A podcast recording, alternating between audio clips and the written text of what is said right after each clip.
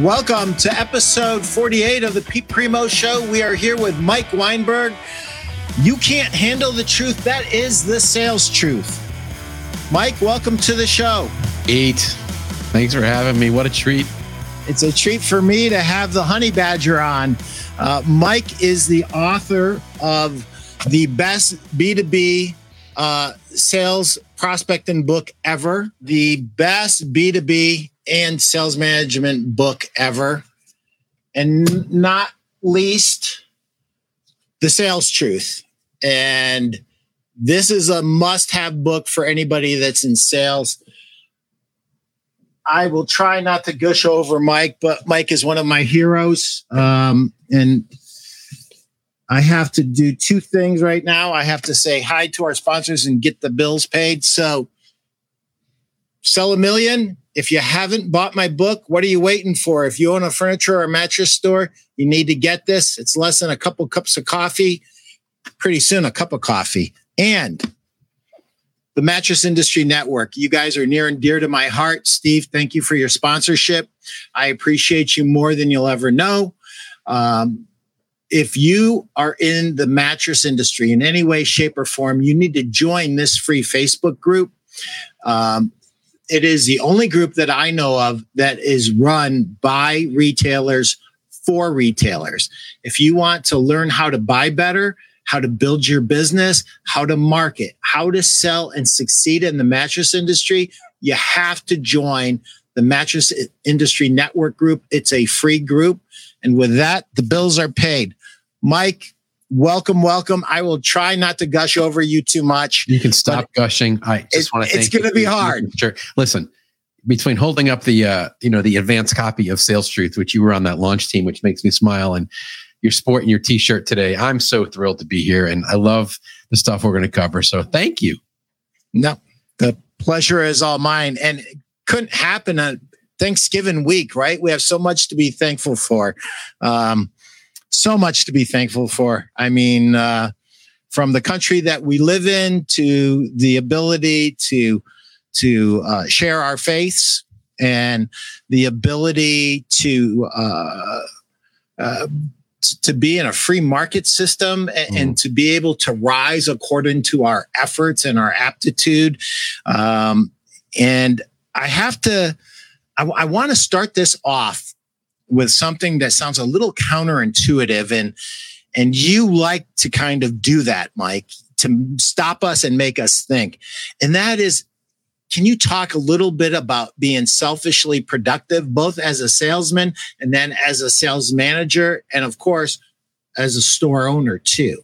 Yeah, it's great. I uh, I like to I like to start up when I'm when I'm in a workshop or I'm talking with salespeople or sales leaders to make them think about the word selfish for a minute, because from the time we're little kids, right? the word selfish kind of gets a bad rap, right? We're told, oh, come on, share your cookies, share your toys. And now that we're adults, share your calendar. And the truth is, almost everyone I work with is overwhelmed at some level, right? We all have an addiction issue with this thing. People are coming at us from every direction. Um, there's more stuff being put on our plate than we could ever get to, right? We we want we want to be nice. We want we want to be good corporate team players. We want to say yes when people ask us for help. On LinkedIn, when we get requests from people we don't even know that want our opinion or to speak into something, like inside, we want to be the person who's available to help them. But the reality is that there's just too much stuff. There are too many people pounding on us. There are too many distractions. There are companies that have lost sight of our of our primary job. We often lose sight of our primary job. And the reality is that the most effective and highest producing salespeople and the same for for managers entrepreneurs business owners are the people who are selfish but they're selfish in a good way. They're selfishly productive. I kind of coined that phrase when i started really teaching productivity. And the reality is i, I tell my clients this in the last couple years i've probably spent $5000 investing in myself and personal productivity whether it's attending workshops, uh, purchasing online content, other materials, because I'm a mess when it comes to being productive. I can't get to all the stuff that's on my plate. And then I have to teach productivity because that's one of the biggest issues in sales. And we'll, we'll talk about, you know, time management time blocking, et cetera, as we go on. But one of the things that that is universal, no matter whether you're reading from Nir Eyal in the book Indistractable, or you're at Michael Hyatt's Free to Focus workshop or his course, or you're you're reading Deep Work from Cal Newport, whoever you're talking to. At the end of the day, if you're really going to be more productive, it comes down to what you're going to, to, to delete or delegate, right? What are the things in your calendar that you've got to eliminate? You can't do it all. You can't hang on to it. So, what I'm regularly pushing salespeople, particularly salespeople, we got to get to our calendar first and we got to be selfishly productive and we got to carve out some time to work on the precious few. And I mean, it's a precious few high impact, high value, high payoff activities that move the needle, that create, that advance, that close sales. And you got to learn to be selfish enough so you can be productive to say no and delegate or delete some of those other lower value tasks, even though they might be good, they might be easy, they might be attractive. They get in the way of us doing the very few things that make money. So that's where selfishly productive comes from. It's taking back that word and not letting it have that negative connotation, but actually a positive one for you to bring maximum impact to your customer, to your company, to your own income. You got to be selfish with your time. Yeah. Yeah. Um, I, I am constantly saying no is your best friend. Uh, and encouraging both sales reps and store owners, especially who really don't have enough time to do everything that they're called upon to do. What will you say no to?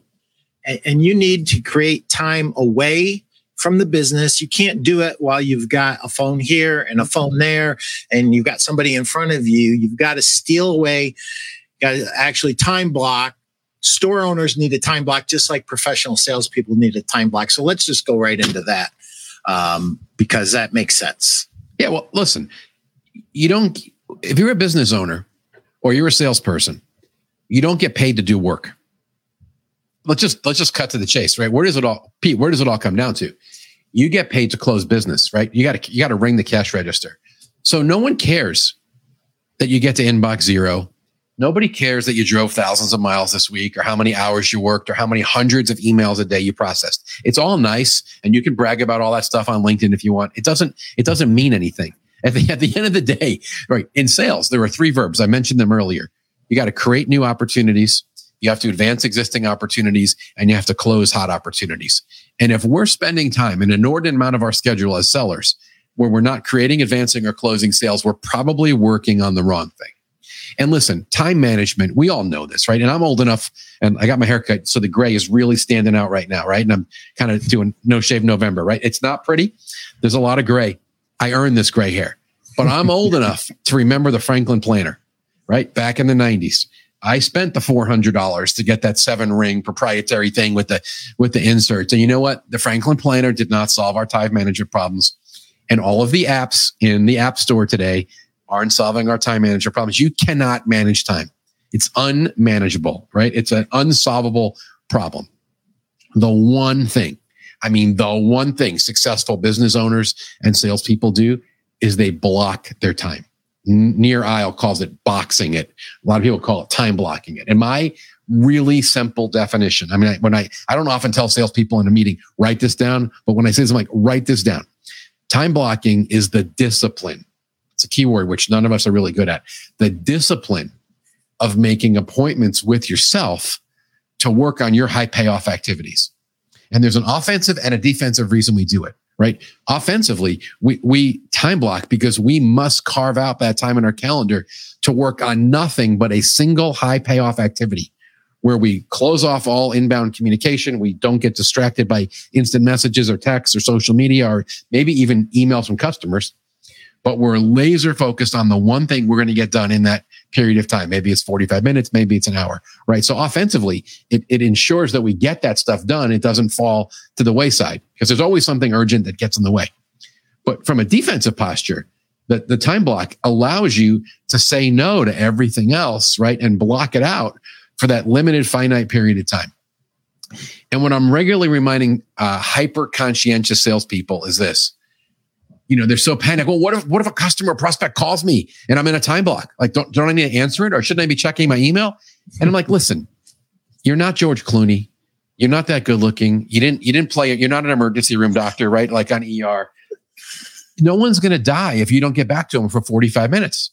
And that's the reality, right? If you if you get a message from a prospect or a customer that has a need, and it takes you, you know, you're just in the first minute of a one hour time block, and they have to wait 59 minutes for you to respond to them.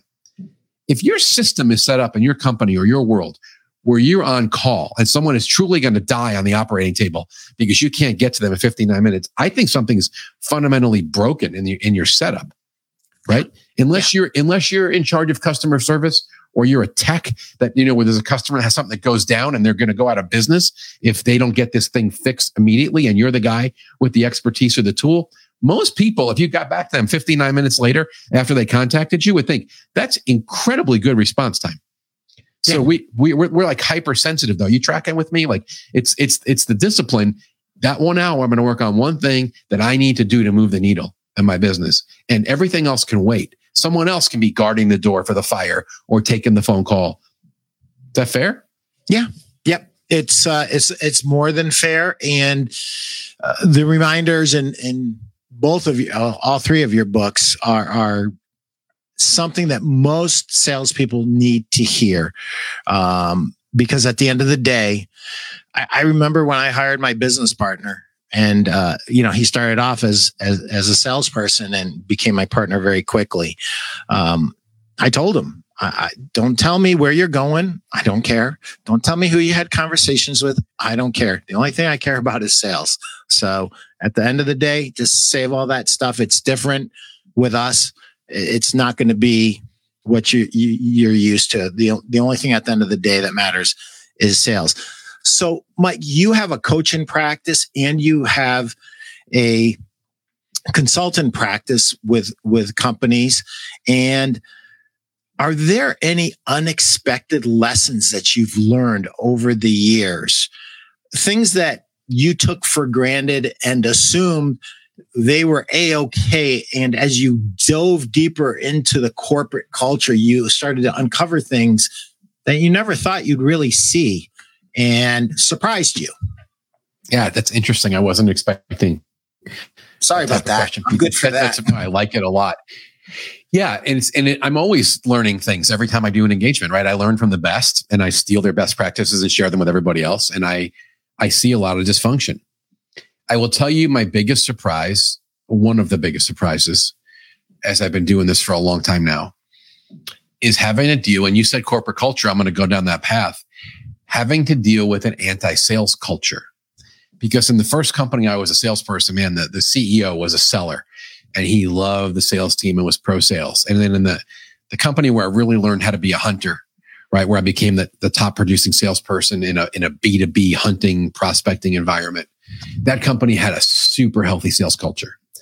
And it wasn't until I left there and went a couple other places and then went out on my own that I realized that very often there's an anti-sales culture that that rules the day. And whether that means it's the it's a high tech or an engineering or manufacturing company that's run by some really smart people that founded it that have a very high view of engineering or manufacturing, right, or finance, but a low view of the sales function, right? So they they're very quick to blame the salespeople when business isn't what it should be, but when things are great, they're they're very quick to steal the credit and and and and point to product or engineering or operations and give them right the glory and the applause for what's going on.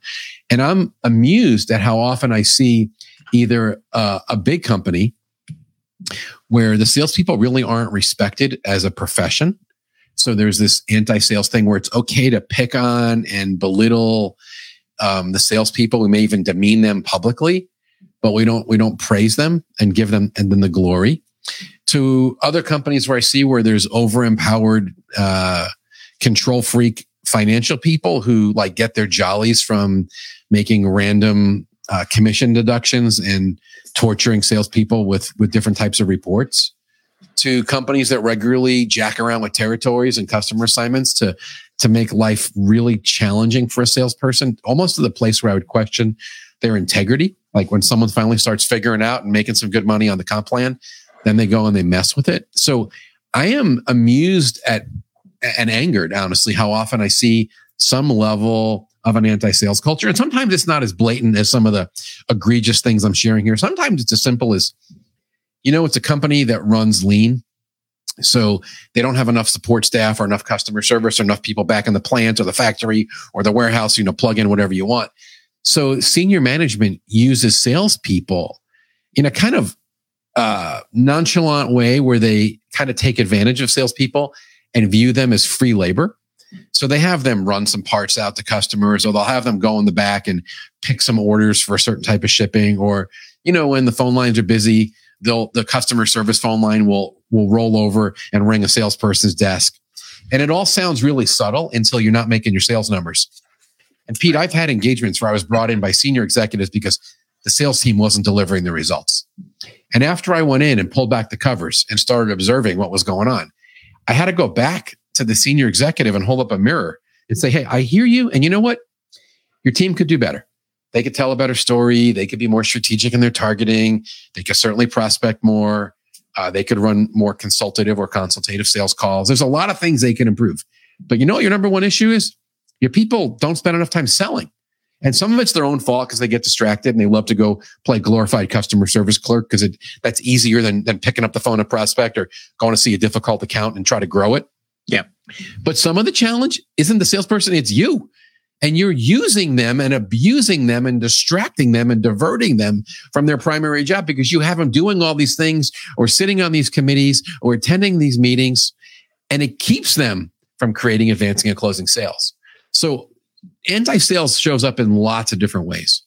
Yeah. I, I've twice in my career, Mike, in 39 years, seen senior level salespeople and sales managers get into warehouses and actually become part of operations mm-hmm. because mm-hmm. the situation was so bad.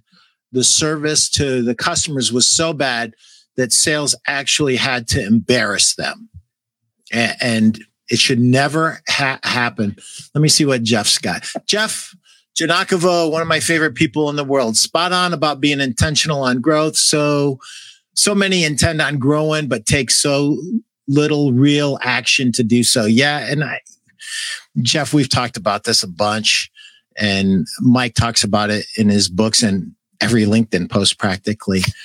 It's nice to read something but what did you implement? What did you change? One of the th- exercises that I went through, I went through Mike's books again and I said, what of this did I incorporate? I was really, really pleasantly surprised to see that most of it I've incorporated, but to be real, there's still a few things I gotta, I've got to sharpen up on. And I think that there's probably very few executives um, or store owners that really have frank discussions with themselves mm. about these things. And these things aren't easy. So, Mike, if I were you, Hey Pete, let me pick up on one thing you just said because it's, sure. it's it's like a it's a common topic right now. And sure, you're referencing a post I put up a couple weeks ago where I I talked about one of my clients who came back to an event for the second time, and I was like, "What are you doing here again? Like you know all this stuff." He goes, "Mike, the ROI goes to those who implement and I want to make sure I'm mastering how I implement some of these key concepts as a, as a leader. And I'm, I'm just telling you, there, today there's so much information. We've all got information overload. And honestly, I, the, someone I think it was Paul Salamaka, I forgot how to say his name, but on, on LinkedIn, he said it a couple days ago. He said, "You know what? The most important thing you could probably do right now is stop reading my LinkedIn post and stop looking for some other answer and go do your job." And it's like when I get, I, I told the story recently in another post where some salesperson proudly wrote me a note to brag about, you know, I read nine books in the last year, including several of yours and then several of my friends, all amazing books, right? And they said, What do you think I should read next? And this is weird to say as an author. I said, You don't need to read anything. You need to get into action. Like if you've read nine sales books and they're all good, the books he told me he's read, these are all great books. You don't need to read my other book you haven't read. You don't need to read anybody's book. Why don't you implement the two or three takeaways from each of the things you read? You'll you you have more sales knowledge than anyone in the world needs. You can be the number one salesperson. But some people look for the education as an excuse not to get into action. And yeah. it doesn't work that way, you know? Yeah. Yep. Yep. So here's a question. If I was you, I would ask me. Pete, hey, Pete, let me ask you this.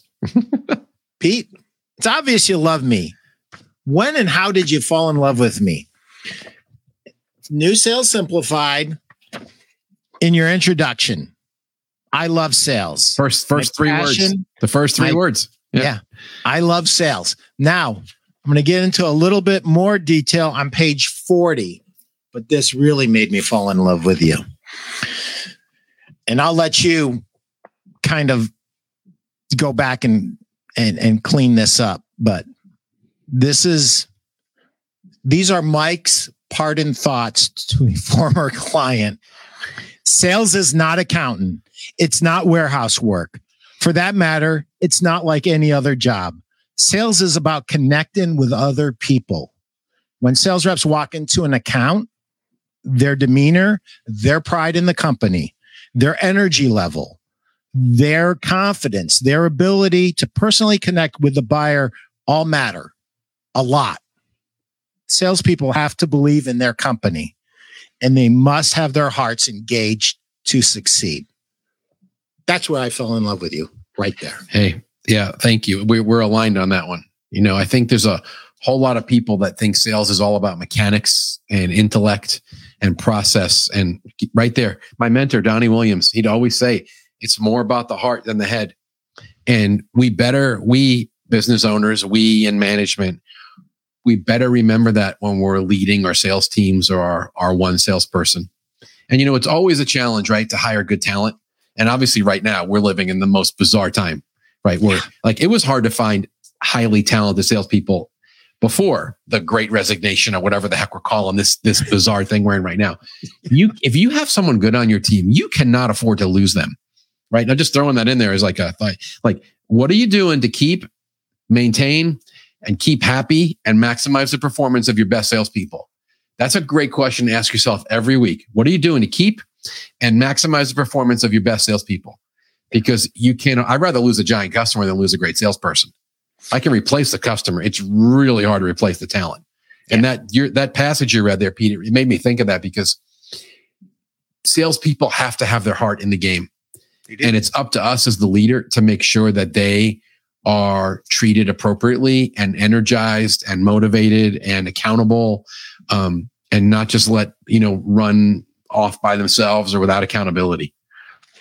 And wh- when i look back in my career and i look back at the uh, bosses that i loved the most and who were able to get the most out of me it was always the ones who treated me um, as a valued member of the team and my opinion mattered. And before he ever went to the rest of the salespeople, he would bounce things off of me. Mm. He would say, What do you think about this as a change? Or maybe this other possibility. Now he already knew what he, he was going to do.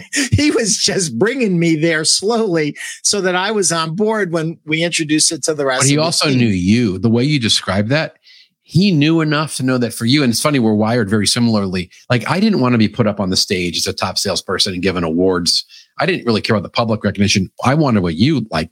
Call me in your office, tell me I'm making a big dent in the business and you appreciate me, and then get my opinion on something that matters. Yeah. And th- th- he knew that about you, you know, and you know what that shows that he understood how you were wired and he wanted, he wanted to make you feel valued. Yeah. And that little bit of effort, how far did that go? Right in yeah. terms of keeping your head in the game and you feeling appreciated. That's huge. Absolutely huge. So, store owners, you have salespeople and you're having a hard time keeping them. Make sure that they feel appreciated and they feel valued. That's that is a really good takeaway mm. uh, from from this conversation. Common mistakes in managing salespeople. We've kind of tripped over it listen, you know, you've got, I mean, I have 39 years of experience, but because of your coaching and your consulting that you've been doing, Mike, you you like have thousands of years of experience because you're talking to all these people in all these different industries all the time, and you're seeing uh, the mistakes that they made because you're going in and you're deep diving. I mean, you're one of these consultants that, you know, you, you don't just talk to the executives, you talk to the salespeople. You get in cars, you drive with salespeople. You find out what's going on where the rubber meets the road and you hear both sides of it. And then, you know, go in and, and do your magic. But, you see you probably see more mistakes in managing salespeople than most people do in, in a lifetime, maybe. So can you talk about that a little bit? Yeah, there's it's a long list, right? Uh, here's what's yeah. interesting though, Pete. The issues are really common from company to company. And you said it. I feel like I do have thousands of years of experience because you do. When you go into all these companies and you keep seeing the same thing over and over again, it really validates what's going on. And it's why sometimes it's it's relatively easy for me to identify what the one or two things that are really getting in the way of success are because I've seen them play out in other places. You know, you asked me to start off that this section about well, what what am I seeing that where we make mistakes when it comes to managing salespeople? Yeah, and and this is going to be a really weird one to start with because in particular we're broadcasting this on numerous on, on numerous platforms right now, including LinkedIn, right? Yeah. And, and and LinkedIn is is great and yet it's also a cesspool. Um, and it's it's got its issues right now. And I I'm trying everywhere I can to make fun of people who make who keep doing these polls every day as they're playing the algorithm. And but there's so much bad you know advice on LinkedIn. It's really popular, but it's it's it's incorrect, right? Just because someone gets a lot of likes or they have a following, it doesn't mean what they're saying is actually helpful to you, right? And sometimes I think the value of some people's posts is, is inversely proportional to their popularity. Like the barrier to entry to being a thought leader in sales is a LinkedIn connection, a LinkedIn profile, and an internet connection. So just be careful what you're reading. Yes. And what I'll tell you is, while it's really popular today to talk about sales enablement and sales coaching and cadences and tech stacks and plugins, and there's thousands of sales tool vendors, thousands of sales tool vendors spending a gazillion dollars trying to get our attention and spamming us in our inboxes and posting all this stuff online. And you know what? I'm all for enabling salespeople. I'm all for helping them be more effective. I'm all for arming and equipping them. But there's a reality when it comes to sales management. You know what trumps enablement and coaching and tech stacks every day and twice on the day the sales report gets released? Accountability. And, and Pete, I can make the case for you. And this was a really a big wake up call for me because I did not understand this early in my consulting career and before I had gone back to be a sales leader, a manager, and executive. I didn't understand that one of the most important jobs of the sales manager, maybe the most important job, is to ensure the salespeople are doing their job. Because we're all busy, we're all distracted, we all play glorified customer service rep. There's always yep. papers to push, emails to process, customer service fires to put out. But where is the good accountability? Where are those one on one meetings? Where is the publishing of sales reports and results? Where's the manager sitting down with a struggling salesperson? Go, hey, can we take a look at this together? Let's look at what you've actually sold against your goal. And here's where you rank on the team. And let's dive into your pipeline and see what you're working right now because your results haven't been great. Let's make sure they're going to be great in the future. Like that little string of questions I just asked there, if managers would actually have that conversation, not in a demeaning or belittling or dem- demotivating or micromanaging way, but in a results and growth focused way and pipeline focused way, radical transformation takes place. And what I'm continually amused at is how few managers do real accountability. Like they'll spend forever coaching someone and trying to talk them into how to sell or asking really good leading questions and doing all these like uh, strategic coaching scenarios, which I love. But how often do we shine the light of truth on somebody's results against their goal and go, hey, what happened here? Or hey, congratulations, man, you blew your number away. That's great. How do I know you're going to blow your number away next month? Let's take a look in your pipeline. And how yeah. can I help you? So, so Pete, one of the big mistakes is we've ignored accountability when the one thing we really want most is results. And yet we don't pay enough attention to results and, and, and report and track them and talk about them enough. It's huge. Biggest, probably the biggest thing I see right now. Let, let me throw this at you, Mike. Yeah. This is an interesting question and I, I I see it happen at retail. I see it happen at wholesale. You take your best, um, and it happens two ways. Mm-hmm. Uh, you take your best salesperson uh, with little or no coaching, and you make him or her a sales manager, and and next thing you know, you got a wipeout on your hands. And two, you take the worst salesperson because the last time you did that, the best salesperson left the company because, um, you know, and you don't want to make that mistake. So you take the worst salesperson who couldn't sell his or her way out of a paper bag to save their life. How do you avoid these two mistakes? And what are the indicators of uh, somebody that is ready for management, has the aptitude and probably the more correct way of asking that question, the temperament. That's good. Because because to me it's it, it's more about this and, and this when it comes to being a sales manager you know somebody well i'm not going to answer my own question. No i mean i keep going. I i uh, let's dialogue on this because this is a huge topic. And the truth is the wrong sales manager could destroy your company could destroy your sales team destroy morale run off good talent. And what no one wants to talk about is something I said in in in Sales Manager Simplified.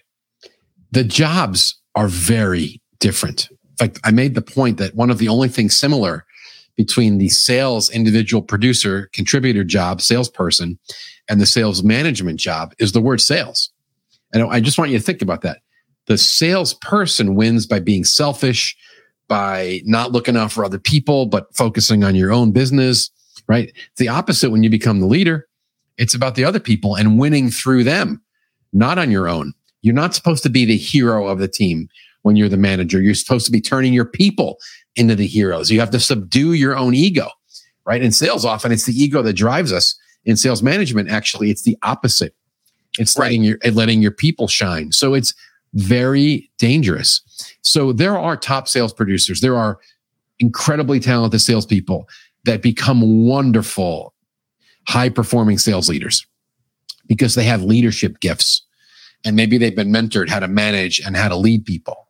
But there's a whole lot of other top producers that are clueless about that and they struggle and they flail and they fail. And like I did in my first sales manager job, I, my first six months were brutally, brutally painful. I tell the story in the first chapter, Sales Manager Simplified.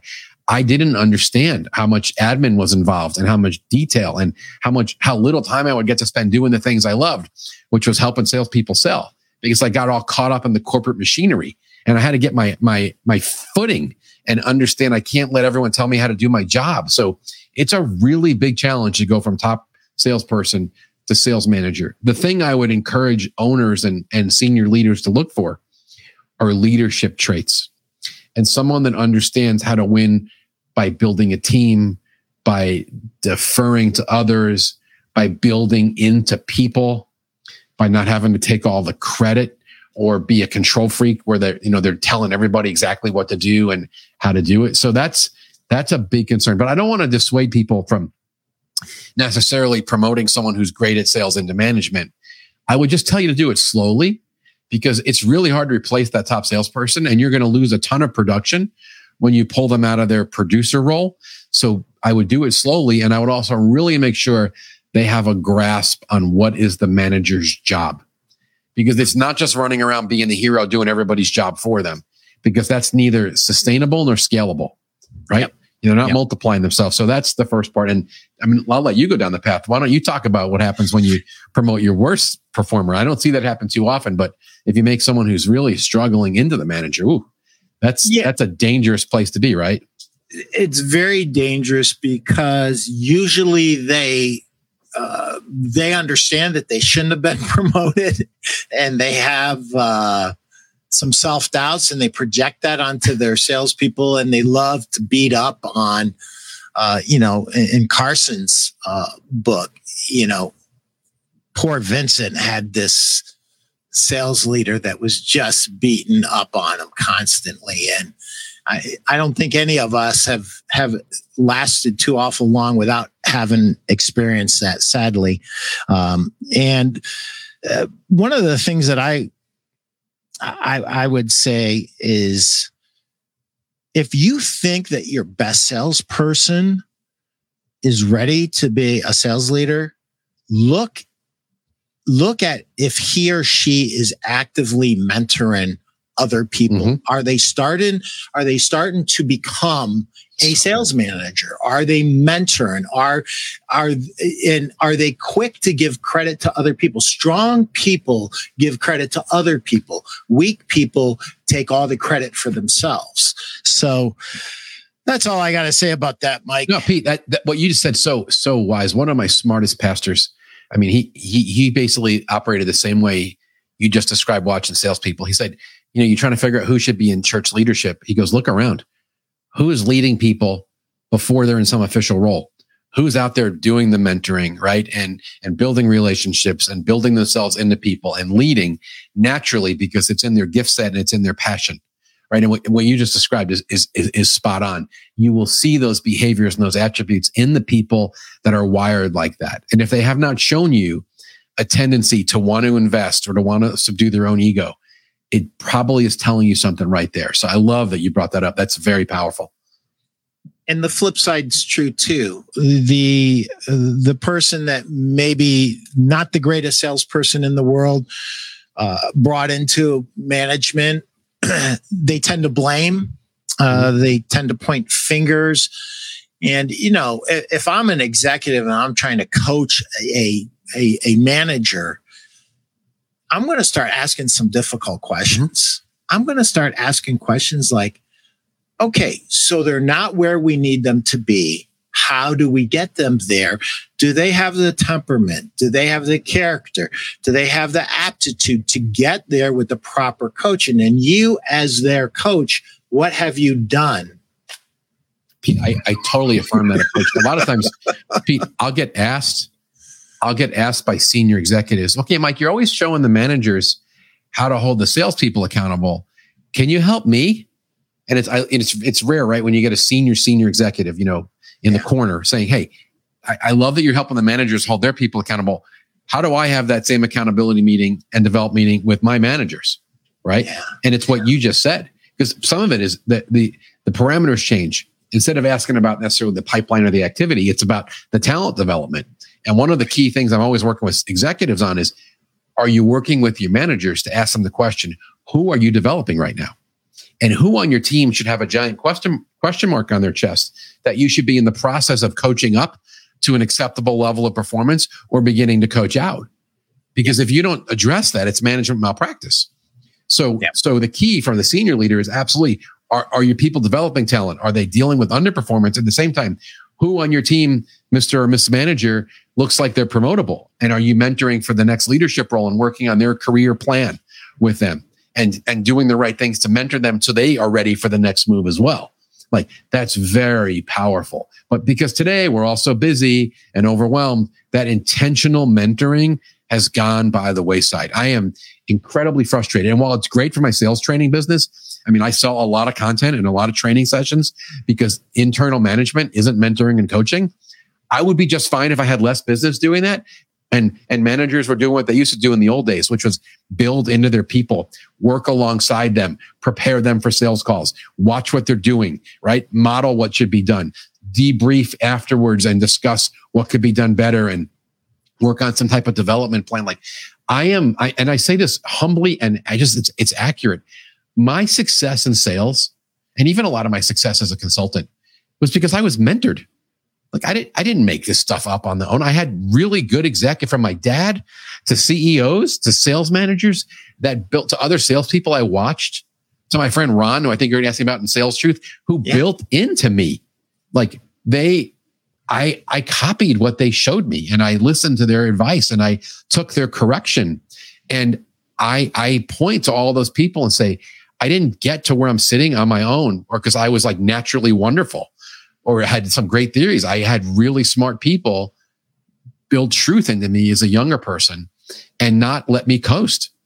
And yet today, I see all these frustrated managers. They're like, well, they're not doing it. I'm like, well, what are you doing about it? you're stuck with your head buried in a CRM, or you're sitting in some stupid ass corporate meeting, but you're not out coaching your people or watching them. So I'm sorry, I got a little wound up there, but no, that's what the honey badger does. Yeah.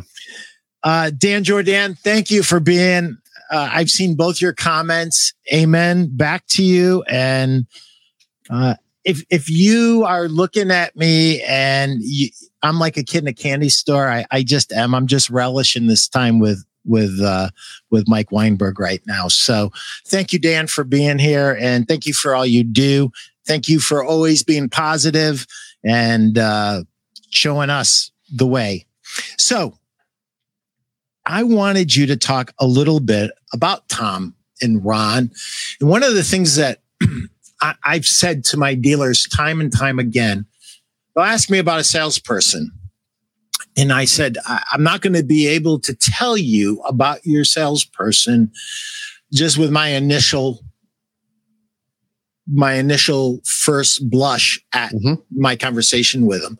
But it's it's just like athletics.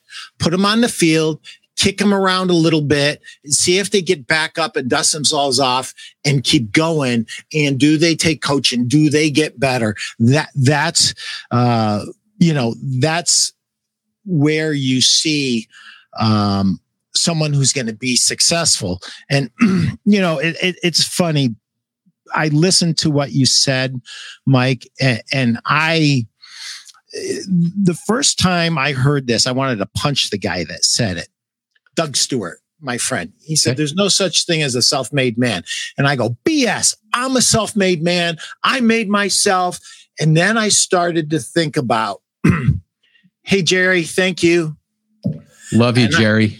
I, I, started to think about my parents uh-huh. who told me it's not going to be easy, but you can do anything you want in this world. We're not rich. We don't know people you're just going to have to work really, really hard. Mm. And if you're willing to work really, really hard in this country, you can be anything you want to be.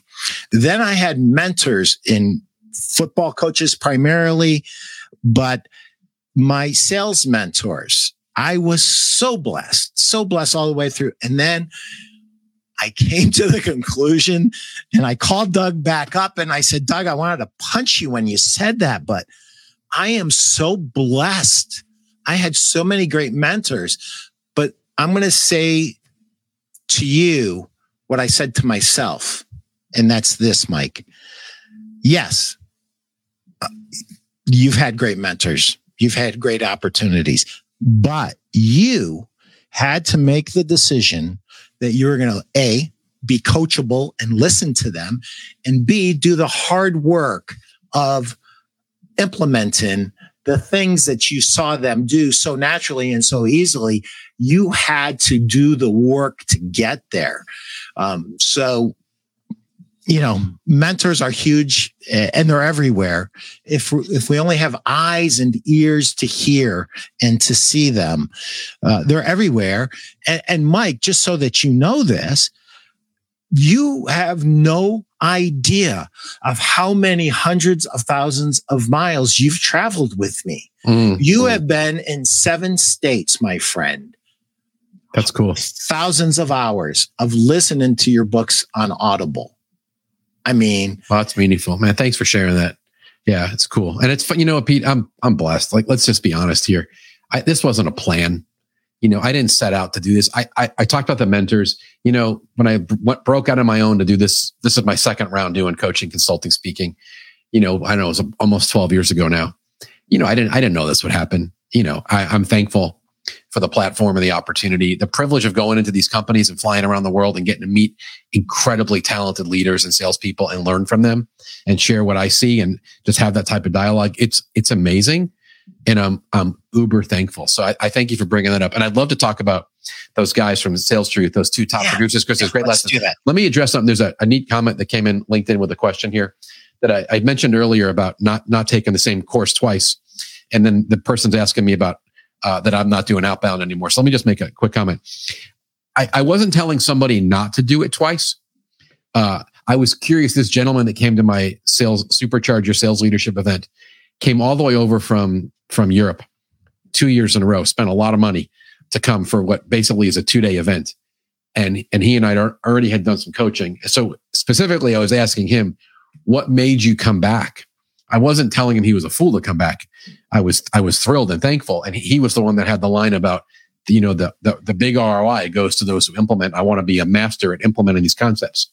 So I, I wasn't against it. I mean, I, I will watch the same thing over and over. And this is going to sound really weird.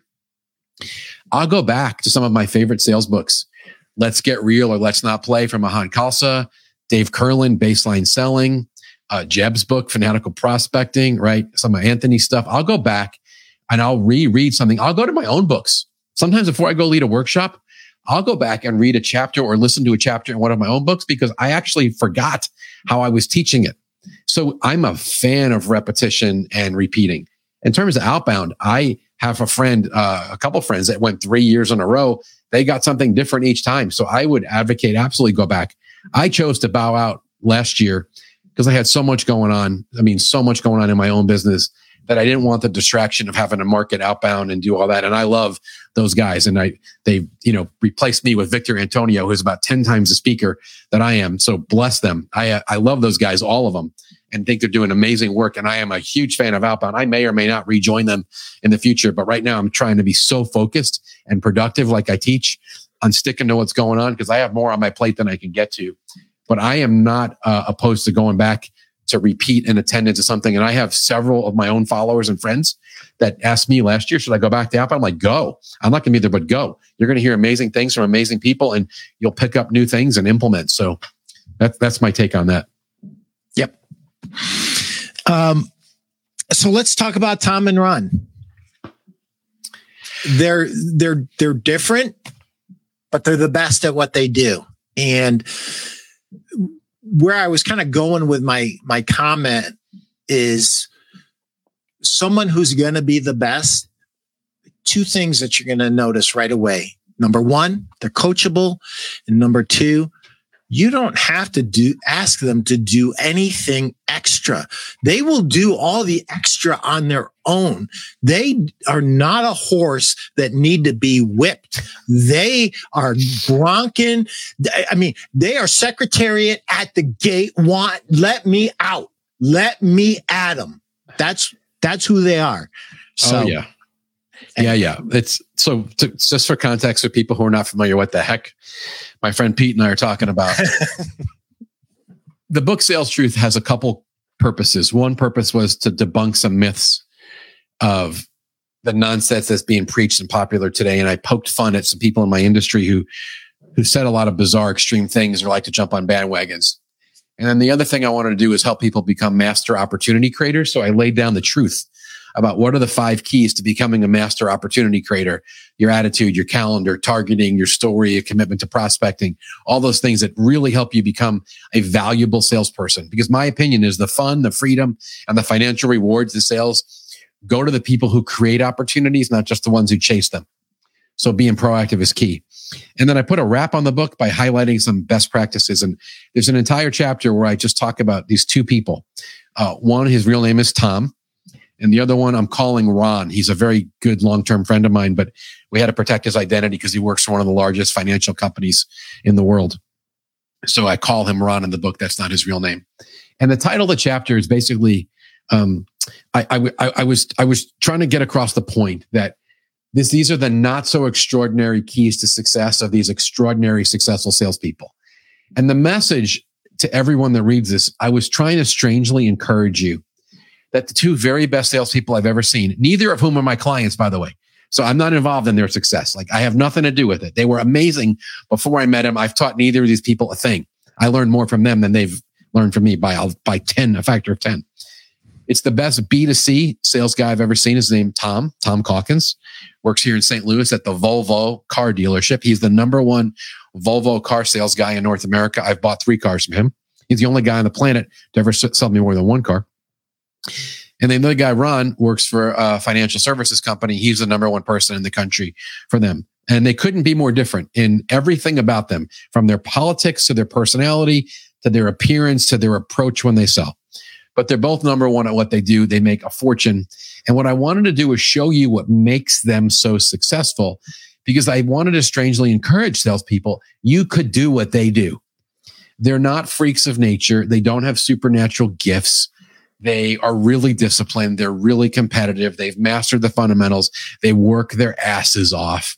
They know their business. They know their product. They know their customers. They know their competitors and they put forth incredible creativity and incredible effort. And there's nothing for the most part that they do that we can't copy from them. And that's why I wrote that chapter. And I'll just, I'll just add this point because now I got to watch both of them go through COVID. You know, I wrote the book and Sales Truth came out before COVID. Yeah. But what's so interesting is one of the things that happened, and it was such a bizarre time, and I'm sure Pete, you know, in, in your in your marketplace where you serve um, the store owners in, in the furniture and mattress world, you know, there's a variety of results. And some people's business really thrived because it drove it drove some demand. In other places, COVID was a killer. And I've heard a lot of excuses, and I, and there are some real excuses during this incredibly difficult last couple of years. But what I've noticed across the board is that gap between top performers and everybody else that's always pretty significant. COVID stretched it. And it went from this gap to this chasm between what the top people were doing, everybody else was doing. And what's so interesting is I watched Tom and Ron throughout COVID, and I've written about this and I teach it in workshops. Both of them had record years in 2020. The, the month that Tom's dealership closed, closed, locked doors, not open, shut down, was the height of the pandemic in May of last year. Okay. And in that month, the guy sold like 65 cars. Find me a sales guy in the car business that sells 65 cars in a quarter, let alone in a month. And he did it from home, like mm-hmm. unheard of. It was a record. He never sold more cars in a month in his life because top people do what they have to do. They figure it out. They get creative. They bust the door down. And he did everything possible, working from home, working leads, following up on old referrals, asking for more referrals, checking in with whatever he did. He took advantage of every opportunity he could to set a record. Ron in the financial company sold the biggest deal in the company's history to a customer that wouldn't even get on camera with him during the process, right? He's, it's a gazillion dollar plan. I can't say anymore to protect confidentiality, but he created the opportunity, advanced it, and closed it all during COVID, selling remotely, never getting on that customer site, and then not even showing up on the camera. But he did what you had to do. And I just want salespeople that, that hear this to be strangely encouraged. Get the book Sales Truth and read chapter 15 and learn from Tom and Ron. And you can copy what their best practices are because they're not special people. I mean, they're, they're special because of their results, and I love them both, but they don't have secret sauce. They don't have tricks. There are no shortcuts. They become masters of their craft. And that's really that's the point I want to preach to everybody in sales. Get off of LinkedIn after this interview and get to work and stop stop looking for the trick. You don't need I've never seen a salesperson fail or struggle because they were missing a cool new new tool or process. They struggle because they don't have a target list. They tell a crappy story. They don't prospect. They don't own their calendar. They run crappy sales calls. That's the that's the new episode come out of my podcast this week on the Sales Manager Simplified podcast. I'm talking about why we get commoditized and downgraded in the customer's eyes to just vendor and supplier, not consultant, advisor, right? Problem solver. And part of it is we run crappy sales calls. We don't do good discovery. We don't share an agenda. We do the show up and throw up or spray and pray. We don't we don't flesh out objections. Like no wonder you get commoditized. You don't run you don't run sales process. So that's I'll, I'll stop my rant. But the thing I learned from watching the very best. I mean, Ron could outsell me under the table in a B2B world, and and Tom, there's no one better in the B2C world. Those guys don't have tricks and I'm really encouraged by what I've seen from them. And I'm, I would I would challenge salespeople to learn from that example. Yep. So one of the things that I constantly talk about, Mike, um, yeah, anybody that wants a podcast to listen to, the Sales Simplified podcast by Mike Weinberg is a great place to start. Um, one of the things I constantly talk to dealers about and sales reps about is go deeper. You know, usually when they're talking about something, I usually ask a few questions and within a few questions we get to to the heart of it. Mm-hmm. Constantly throughout your books, what you're really talking about is you earn the right to eventually if it's the right fit, ask for the sale. If it if it's the right fit.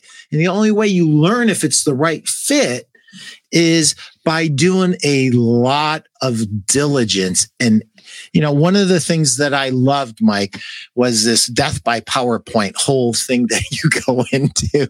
And you know what?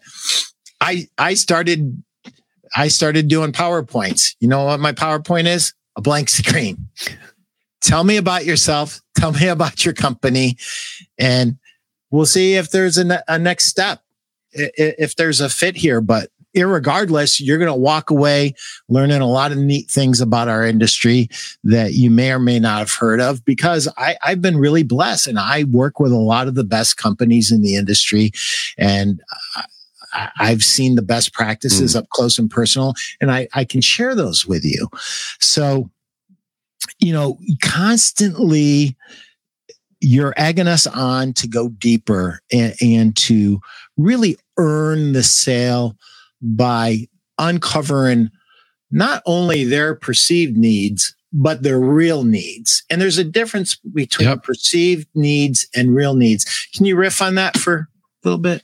Yeah, let me let me just uh, let me applaud you for the bigger the bigger picture conversation. Presenting is not a synonym for selling.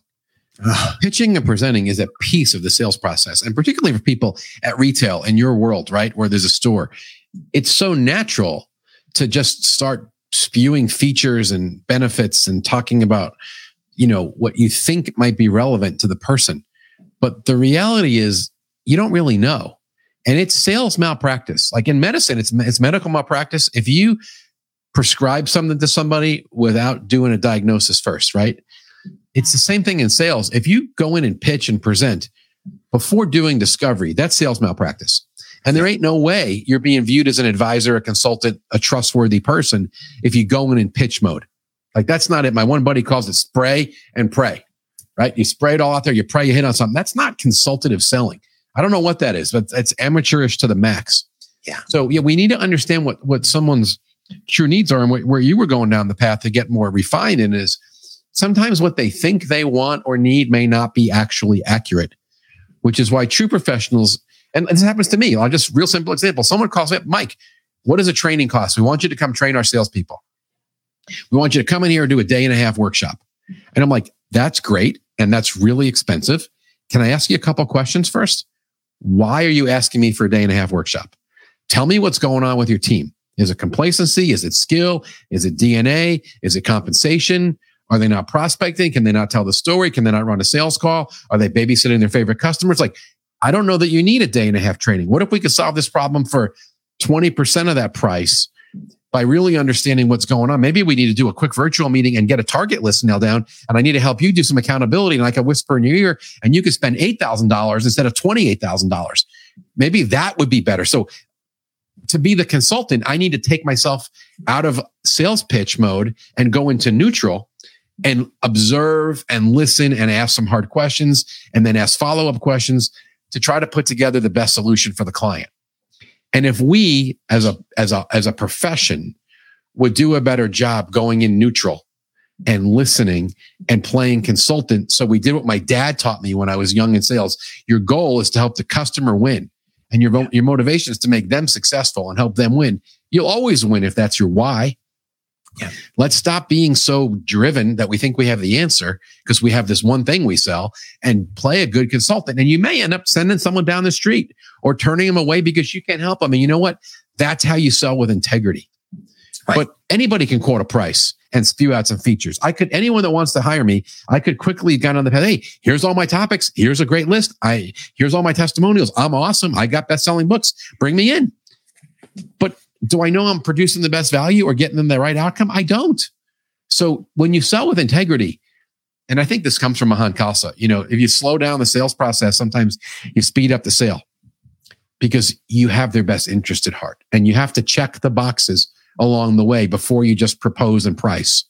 So good probably- morning, Steve. Thank you for your sponsorship. Nothing like jumping in at the end awesome. Sales malpractice. Yes, absolutely. Um, you know, awesome. yeah, this as, is good. As one of the one of the things that you you know you were going through the list of things that we mechanically have to do to be better salespeople, and what kept just it kept hitting me. It kept hitting me. That's right, Mike. But one thing has to be correct. It has to be aligned. And that is this, your heart. Mm. You, what your father told you was priceless. If your heart is in the right place, you could stumble on your words and everything else. If they can see your heart and feel your heart and know that you will do the right thing, always for them, they'll find a way to do business with you. And sharpening up all those aspects is huge, this has got to be in the right place first. Yes. And they can smell that on you. When you sell authentic, authentically and you really communicate that you're about the customer and you're not self-focused, but you're it's more than just being empathetic. It's that you're driven to get them the best results. Yeah. They know it and they trust you and their guards come down and then you have a different type of dialogue and that weird adversarial dynamic where you're pitching and they're resisting, it all goes away.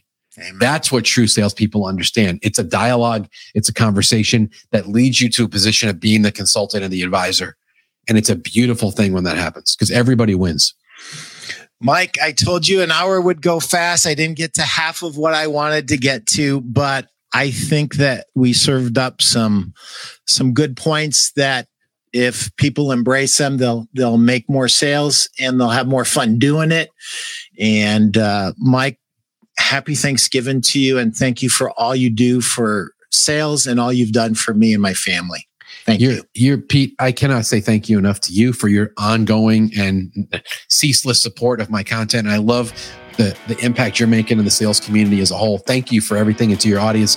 Have a wonderful Thanksgiving if you're here in the U.S. and uh, rest and party well. And let's come back and finish this year strong. Amen. Thank you. Amen.